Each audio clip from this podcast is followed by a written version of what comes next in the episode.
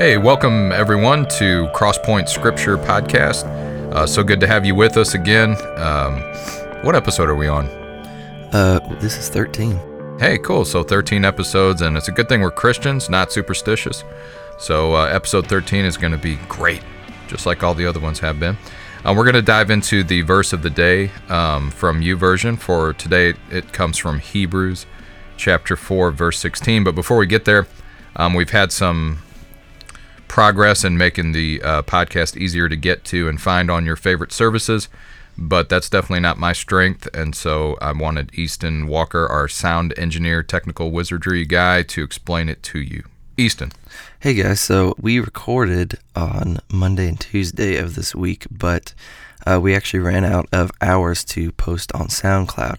So, last couple days, we've been working on getting the podcast moved to our own uh, website that hosts our podcasts and distributes to Spotify and Apple Podcasts. So, Apple Podcasts is still getting uh, reviewed, so that will hopefully be up uh, in the next couple days. But everything's on Spotify right now, and everything's on our website, which will be usually what is linked on uh, on Facebook. So, yeah. And then uh, Easton on Spotify, they just search Crosspoint, one word, Crosspoint with no e at the end. We're not the French Crosspoint. We're just Crosspoint Correct. Scripture. So Mm-hmm. if they if they search Crosspoint Scripture on Spotify, there we are. Yep, there will be 13 episodes on Right there today. on. So, Right on. Okay, now I'm excited about that because Spotify is one of my favorites, and um, so it's neat to be on there. And we are just making the podcast more accessible for you guys, and I'm excited about that website. Okay, well, here we go. Hebrews chapter 4, verse 16 was our verse of the day from YouVersion.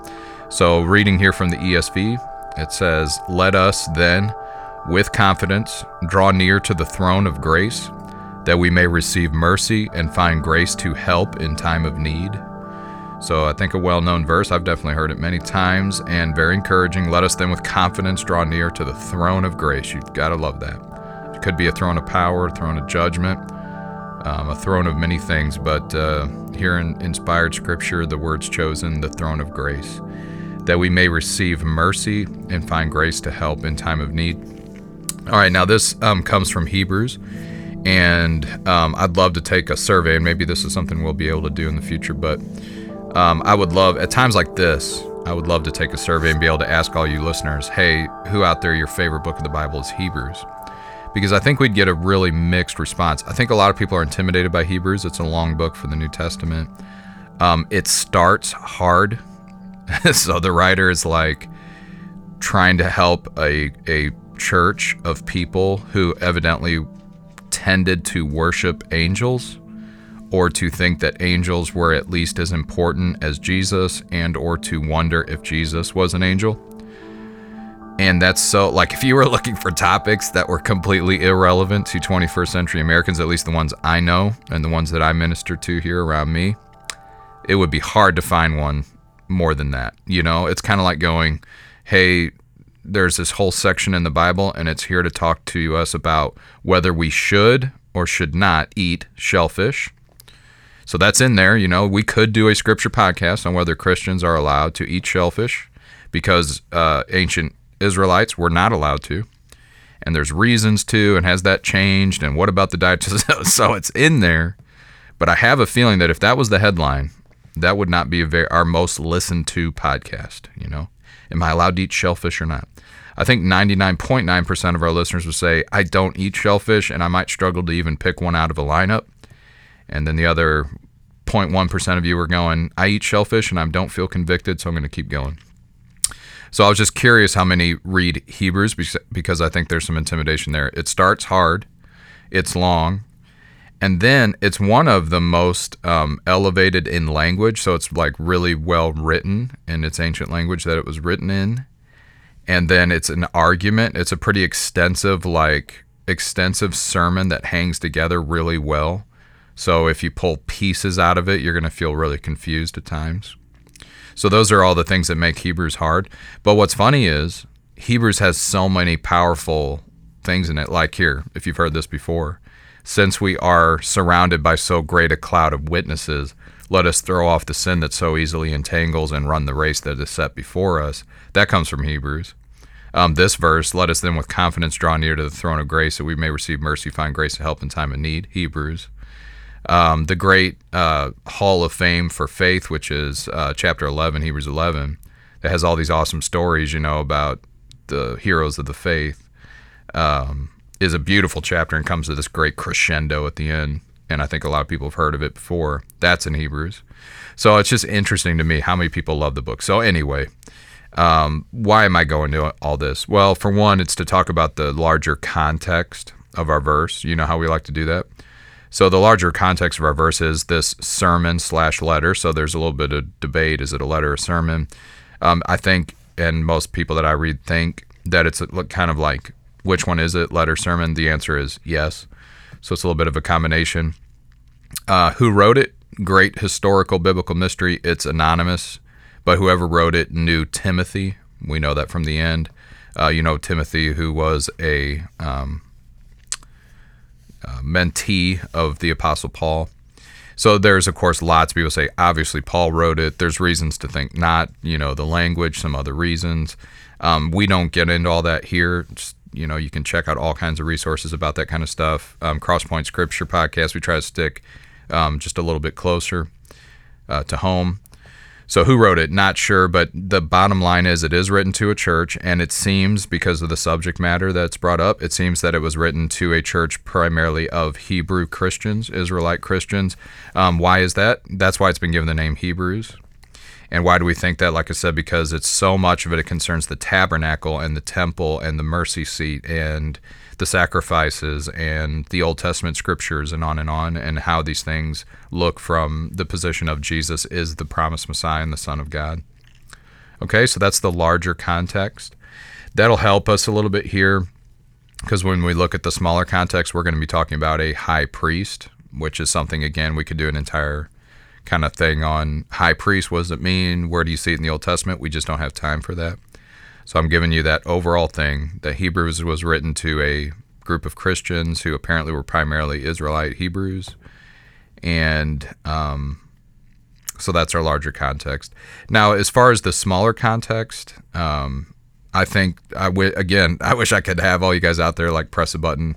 Tell me what the words are that let us know we need to look at what came before us, before this verse. And I think you guys are getting it now because look, how's it start? Let us then. Okay, let us then. That means he's referencing something that comes before. And if you don't know what comes before, then you don't have a basis for what this verse is telling you to do, right? Let us then with confidence draw near to the throne of grace. You might be left saying, I still don't draw near to God's throne with confidence. I'm still nervous. Does he love me? What's going on? How, how does he think of me? What about my sin? And I think all those things are understandable. And this verse is meant to help you there, but not on its own. So if you struggle to approach God's throne, if you struggle to know it's a throne of grace, that's okay. Verse 16 was not meant to cure all that for you. It is the payoff of the entire chapter 4. Okay, verse 16 is the last verse in the entire chapter, so um, it's another place where context means so much. So then let's read our verse. Let us then with confidence draw near to the throne of grace, that we may receive mercy and find grace to help in time of need. How can I know? What is my confidence based on? What's the let us, therefore? So we go back to verse 14. If you're reading the ESV, it's possible that you have a heading there Jesus, the great high priest. If you're reading from a different version, it may or may not say something along those lines. But in the ESV, it says Jesus, the great high priest. Starting in verse 14, it says, Since then we have a great high priest. Now, you guys are already saying, I think there's more context needed because this even starts since then. And you're right. Uh, that points back to what I said. Hebrews is woven together, each thing building upon the on the next, and so it becomes so important that you work your way systematically through it. But it's not a lost cause if you don't do that. It's just the more context you know, the better. So I, we could just keep backing up. Why does it say since then? Well, there's a reason, but let's just keep on the main road here. Since then, we have a great high priest who has passed through the heavens, Jesus, the Son of God. Let us hold fast our confession. That's our faith in Him, Jesus, the Son of God. We confess that He is our Lord, that He died for us, that He rose again. You see that? He has passed through the heavens. Jesus, the Son of God, let us hold fast our confession. Verse 15 For we do not have a high priest. This is very key. For we do not have a high priest, there is referencing Jesus Christ, who is unable to sympathize with our weaknesses, but one who, in every respect, has been tempted as we are, yet without sin. So it's a huge proclamation of faith in who Jesus was. And it's just like, I mean, this is a golden verse in the Bible. It has so much in it. It has Jesus' sinlessness. It has the fact that um, he was our high priest. Um, if you, you, there's so much could be said here, so forgive me for boiling down, but it's just what we have to do. Go back to the Old Testament. You had your priests, but then you had the high priest. And once a year on the Day of Atonement, the high priest, not anyone else, just him, would be sac- you know sanctified in these various ways, sprinkling of blood, put on the correct clothes, so on and so forth.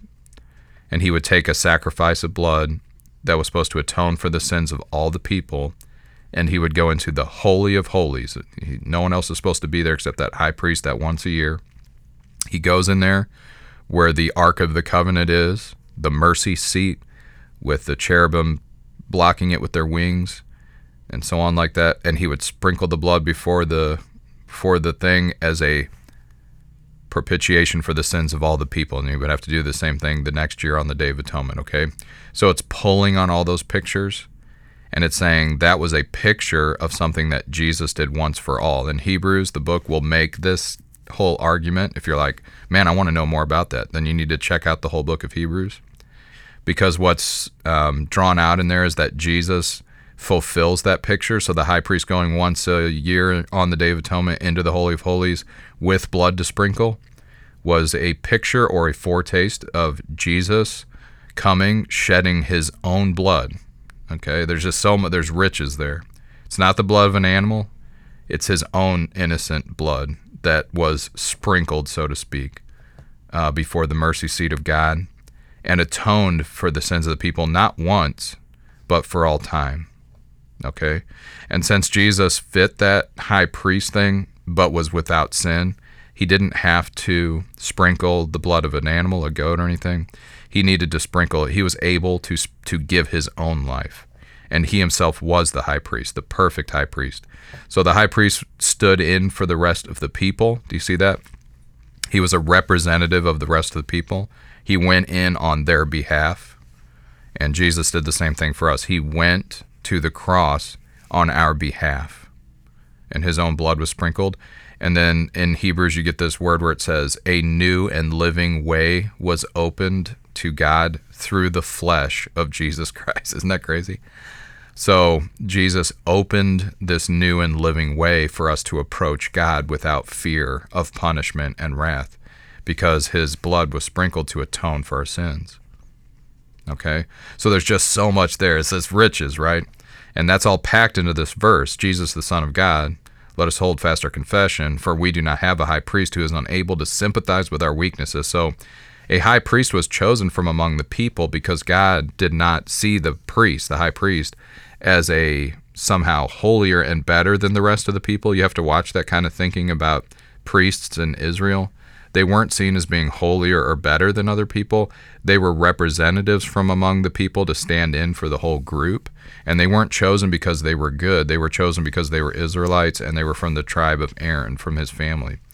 And so they're chosen to represent the people and to represent their weaknesses. So in Leviticus and other places, it's like the priest needs to understand what it's like to be a human and to be sinful and to be weak. He needs to understand that so he can minister to the people properly that puts in a whole neat aspect of the fact that Jesus, you know, that God chose to be incarnated as a human being, Jesus Christ, born of the Virgin Mary. You know, there's a lot of reasons for that, but here's a here's a key one is he's following that pattern where Jesus became one of us. He took humanity into himself, yet without sin. So he understands us and was one of us, except for he was not corrupted by sin. There's just there's riches here. So my head's spinning a little bit. But one who is like us in every respect. Okay, so what's the point to our verse? The point is Jesus has taken not only has he atoned for your sin, so he's the great high God, the incarnate Son of God. How can you understand Jesus? He's not like me. I don't know anyone else like Jesus. He ascended to heaven. You know, he was crucified. He died. He was in the grave three days. He rose again. He ascended to heaven. He's coming back from there. I don't understand Jesus. Right. That's a part of him. He's the Holy Son of God.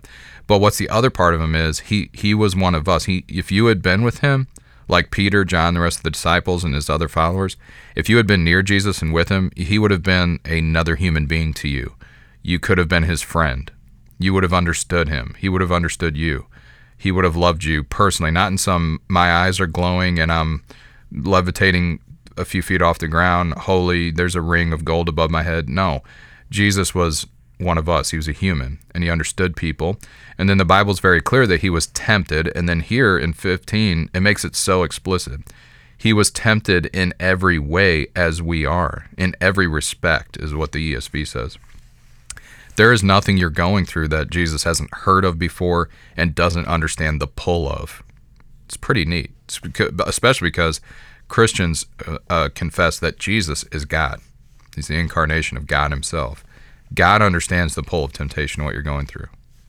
Okay, so I mean, to me, that's just awesome. There's very few places in the Bible that that are just just glow like this, you know. So he was tempted in every respect we are, yet was without sin. Okay, so it's sitting on the solid foundation or the back of verses 14 and 15 that you get verse 16. Okay, so what a foundation! I mean, that's powerful. So some of the most powerful stuff in the Bible, the New Testament. And it's sitting on top of that that it says let us then with confidence. Now now you can see. So you still may struggle with it. you may i don't know. Okay i need to think about this. And that's all good. I don't expect you to be cured or anything. But this is a good place to meditate on if you struggle with guilt condemnation and fear of god in the wrong way.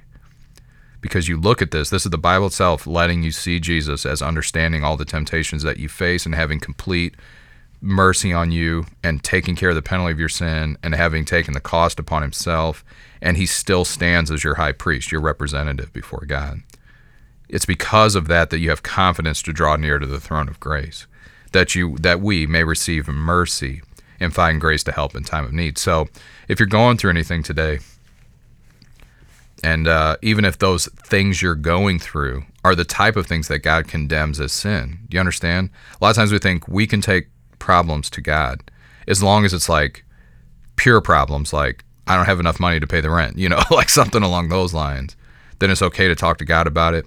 But if the problem is I'm tempted to sin or I'm involved in this situation that's all icky because of my own actions and those are absolutely things you need to talk to God about.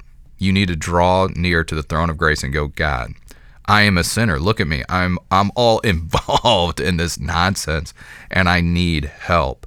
He is not going to send you away empty-handed. That's what these verses are letting us know and giving confidence for. Okay? So good stuff. And then okay, now we see where do we see Jesus in these verses? Again, easy for us because Jesus is in our context here. Okay. Let us then with confidence draw near to the throne of grace that we may receive mercy and find grace to help in time of need. And why can we do that? Because of Jesus. So he's like in there. But what I love to do is just dig maybe just a little bit deeper. And this helps me a lot. If it doesn't help you, email me and let me know why. Because to me, it's so important. And I'll tell you what it is. As you see Jesus going through his ministry and his life in the Gospels, it helps me so much to know what was his motivation. Like, what, where did Jesus get strength? What was he motivated by? How did he, you know, why did he react the way he did? Because that's what I need. You know, I live in 21st century America, not first century uh, Israel. I need, so I'm different than Jesus, but I'm the same as Jesus because I'm a human. I need to know it's my motives, my heart, you know? I don't know what kind of clothes Jesus would wear in America, neither do you. But I'm wondering, what was his heart? What was his motives? Like, how can I be like him and learn what he was thinking? And what's it's so cool when the Bible gives us some insight there. Okay, so if you go through the Gospels and you see what did Jesus do in time of need, he drew near to the throne of grace because he knew he would receive mercy and find grace and help in time of need. Isn't that cool? And it throws a it throws a light on a lot of incidences from the gospel. Like, how did Jesus stand there while people falsely accused him? Well, the Bible's letting us know. He stood there quietly while people said all kind of nonsense about him because he knew he was standing before the throne of grace and he was finding mercy and help in time of need. He looked to the Father always, not to people, to save him. And that's a lesson that, you know, we can all learn from. Me too. Okay. So what was Jesus motivated by? He always had confidence before God. That's what I'm saying. Jesus had this confidence before God. And a lot of times you're saying, well, that's it. You know, he was Jesus. He had confidence. No, you need to stop thinking like that. The Bible says you can have confidence too. Is God with me in the hospital waiting room? Yes. Is God with me on the street? Yes. Is He with me as I'm being fired from my job? Yes. Is He with me in traffic? Is He with me in the living room? Is He with me when I get up in the middle of the night and can't sleep because of worries and stress and fear? Yes. He's always with you. He's not trying to get away from you. And He wants you when you're having issues of any kind, even sin issues, He wants you to draw near to Him with confidence. Okay. All right. Enough preaching on the Crosspoint Scripture podcast. Okay, um, great episode today. Um, of course, I think so. I'm the one who did it, but uh, really helping me and encouraging me. So I hope it does the same for you guys. And uh, we'll see you tomorrow um, for our um, conversational episode where Easton's gonna make his scripture request and give a little background as to why he chose that scripture, and then we'll just see if we can make our way through it by sticking to the context and the original author and Jesus in the scripture. All right, see you then.